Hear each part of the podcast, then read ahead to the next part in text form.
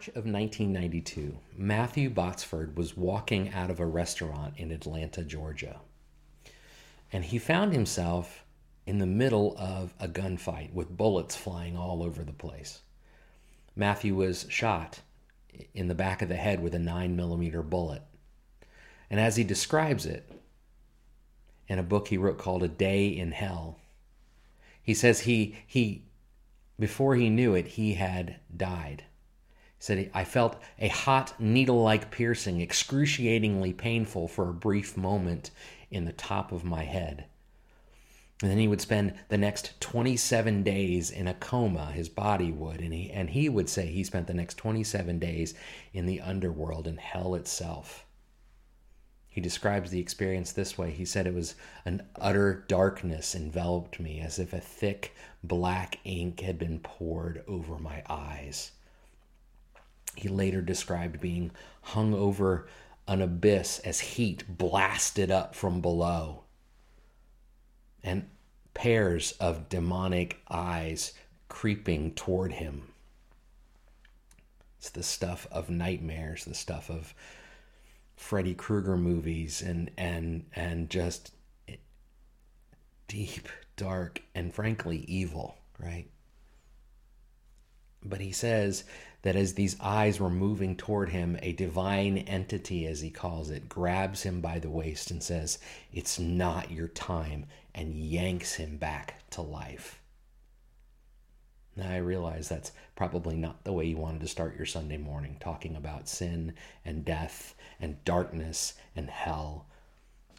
But as we finish up our series called The Sting, where we talk about this, the, the realities and the lies of sin and death, I think it's important that we face that reality. We face the reality that there is a death, a physical death, that our bodies will die. There, the Bible also describes two other kinds of death. We covered them a couple of weeks ago. There's a, a spiritual death, that's a separation from God, which all of us are in that state. We are spiritually dead until we reconnect with God, until we become one of His family again. We're adopted into His family. We talked about that last week by following Jesus Christ. And then there's an eternal death, which isn't an ending of existence per se. What it is, is an eternal separation from God. At the end of the day, I think that God gives us a choice. He lets us choose our eternity. He lets us choose between one of two things eternally being with Him, being in the presence of love and light and mercy and grace and peace and strength or to be eternally separated from Him, with Him or without Him. And without Him is the absence of all of those things that are good and wonderful.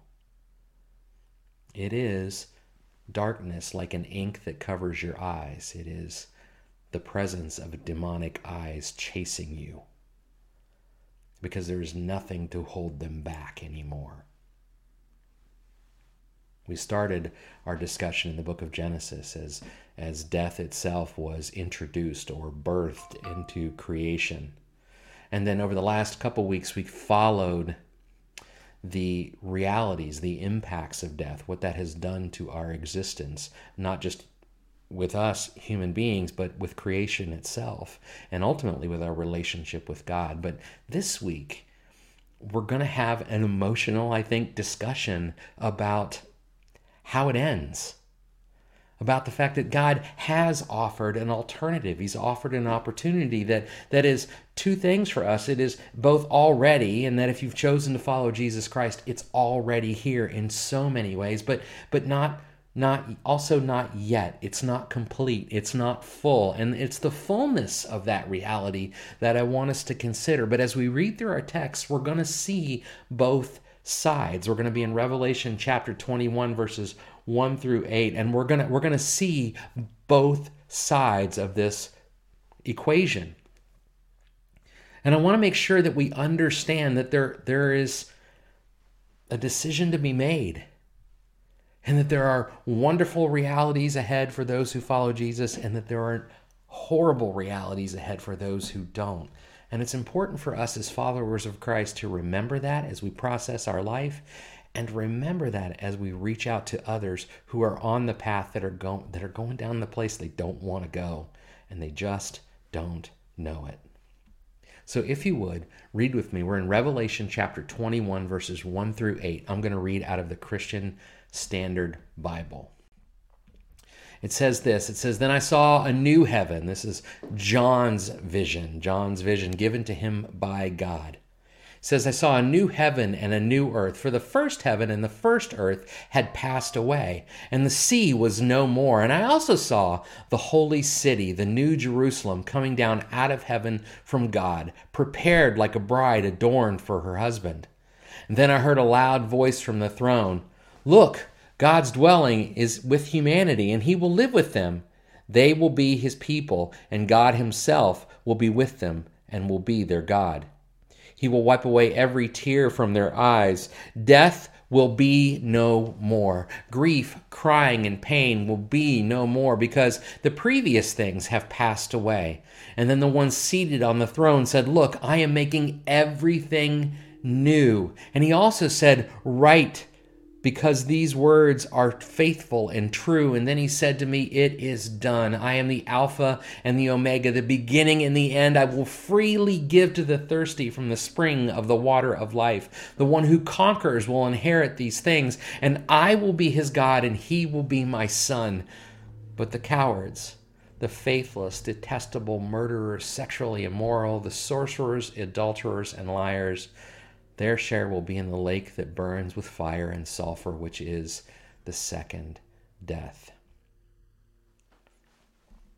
That term, second death, first shows up in Revelation chapter 2, I believe, but it's, it's only used here in the book of Revelation.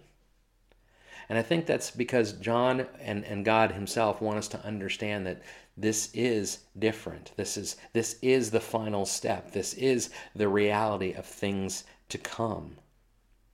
He speaks of this world passing away.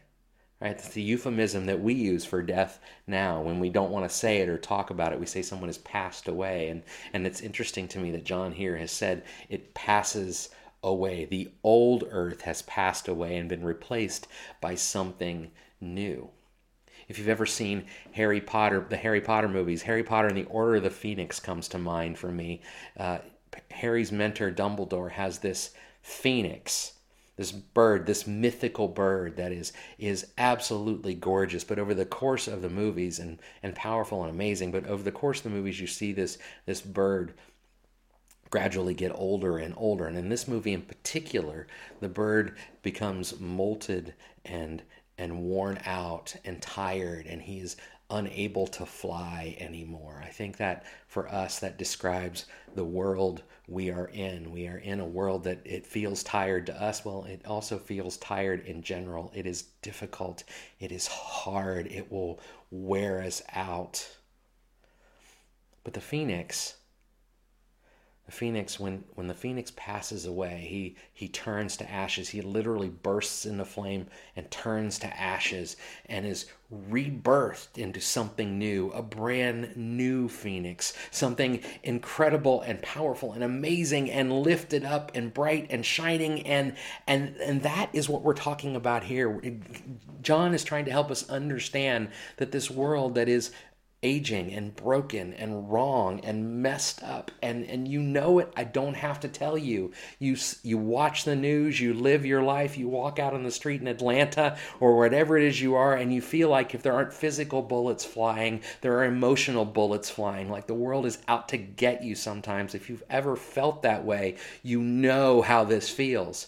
If you've ever felt like no matter how hard you try you can't quite get to where you want to go you know how this feels the world is falling apart around us. And the truth is, for it to be recreated, for it to be brand new, it must pass away. It must be gone and be replaced by something new that you just you know that at certain times in your life when you're trying to fix something or repair something let's say you have a dishwasher you're trying to repair there is just a point where you just have to ask yourself is it even fixable anymore and God is saying, look, at some point the world will be unfixable. And when it's unfixable, I will replace it. I will replace it with a new creation. I will replace it with Jerusalem dry, dropping down, right? He says this vision of Jerusalem dropping down from heaven, and it's this bright, shining light, and it is adorned like a bride prepared for her groom. That is just a wonderful, a wonderful, incredible image. I've had the, the blessing of doing a number of, of weddings before, and I got to tell you, I've never seen. I've never seen an ugly bride, ever, because they walk into that day glowing. They walk into that day dressed and prepared and excited and nervous and all of that all at once. And I watch the groom's face. There's no greater feeling than a groom who turns to see his bride and tears come to his eyes because she is so beautiful. It can feel like right now we are in a construction zone. And the, the text here says that. It says in verse 5, it says, Look, the one seated on the throne, that's God said, Look, I am making everything new. There's a, an ongoing process here of, of renewal and redemption. That's the already we have access to the things of God as followers of Christ, but not yet. It's not quite all there. And if you've been through a construction zone, construction zones, orange barrels, restricted lanes, it's difficult in the moment. But if God is working not just on this earth, but if He's working on you, and it's because he wants something better for you down the road. And what he wants for you is to be eternally with him in this shining bright city that is adorned and prepared like a bride waiting for her groom. He wants you to be in this place where there is no more death, where there is no more grief, where there is no more crying, and there will be pain no more because that molted, ugly part has passed away. Whether that be the earth or that be you, it's gone. It's passed away and been replaced by something new because it is basking in the presence, the very presence of God. He promises that. He wants that. He asks for that and he tells us how to get there. It's to choose to follow his son, Jesus Christ. And what's most amazing to me about the oncoming heaven, eternity, in the presence of God is that it is holiness restored. We talked about that in the book of Genesis, him building his temple. He constructed creation so that it could be his place where he was residing and walking with his people, and they would be his people and he would be their God. That's the call all the way through the text all the way through the Bible of God calling his people back to him and saying, I want to be your God again. I want to be the leader. I want to be the restorer. I want to I want to adopt you. I want you to be my children. And us going, well, sometimes we do and sometimes we don't. And him saying, No, this isn't a sometimes thing. This is a we are in or we are not. You are in my presence or you are not. Please come be in my presence. I want what is good for you. He is restoring holiness here in the book of Revelation, restoring it completely, although I would argue only better. Only better. And you say, better? I, I thought Eden was heaven. Eh, no. It was a created temple and it was good. Yes, absolutely. But there was also the presence of a serpent there, right? And the presence of the knowledge of good and evil. Is that bad? No. It's simply different. And God has chosen to say that this time around, none of these things will be an issue to you. He didn't create heaven for the angels, fallen or with him, to be in. He created it for you. And He created it for me. And that is mind boggling to me. I just can't even process that. And yet he did. He created this for you. This is his temple restored. It is God again returning on his throne and staying there. It is, it is us being next to him. He says he's going to give the water of life, freely give this water of life. Remember that thing in the Garden of Eden that he said, No, you now that you've sinned, now that you've fallen short, now that you've been broken, you cannot have eat from the tree of eternal life. You cannot give that. You cannot have that. That's not a good thing for you. But he's saying when you are restored with him, when you are in his presence, that that is freely given to you. You have access to it. Jesus speaks about it in John chapter 4 as he's sitting at a well with the woman at the well and and they're talking about water, literal water that has come from Jacob's well. And Jesus says to her, Look, if you knew what kind of water I'm offering you, it is the, the water that will cause you to never thirst again. It will quench your thirst. That is, that is the holiness we are talking about. That is the, the presence of God in heaven, is to be with Him every day, every night, every moment, and to have free access to this water of living, a water of life that we don't deserve, but He so freely offers for those who come to know His Son.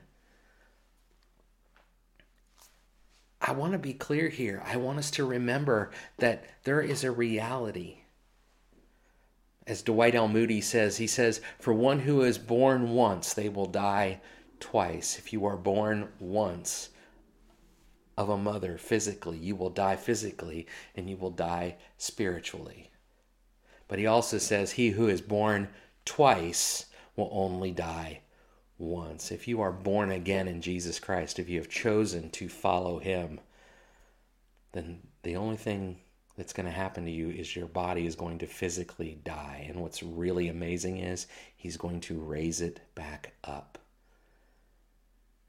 Jesus was the first fruits. He was the first to come back from the dead, the first to conquer that. And he, he is offering the same to you, the same opportunity to you to be with him in heaven from the minute your physical body passes on, to be with him forever, to be never separated, to never experience a spiritual death, to never experience an eternal death because you have been brought to eternal life in him. He has offered that. And yes, I'm sitting here in a pulpit, well, not literally, I'm in my office, saying you have a choice to make. And I, I avoid saying that often, but I want to be very, very clear. It is a choice that each of us is offered, and each of us has an opportunity to make. And the difference is one of us who, do, who chooses, if we choose to separate ourselves from God, we're going to experience what Matthew Botsford experienced for 27 days we're going to experience for eternity. And if we choose to follow him, we're going to experience eternal life, peace, grace, love, and the very presence of God, the creator of the universe, the author of love, and the savior of the world. That is what he wants for me, that's what he wants for you, and that's what we should want for one another. It is my prayer today that you will come to know the Lord if you do not yet. It is also my prayer that if you do know someone who does not yet know him, that you will tell them. That you will tell them, not because you're trying to scare them, but because you love them. And because you want them to experience only one death and eternal life with Jesus Christ. May the Lord bless you and keep you. May his face shine upon you and he be gracious to you. May he grant you favor and give you peace. God bless.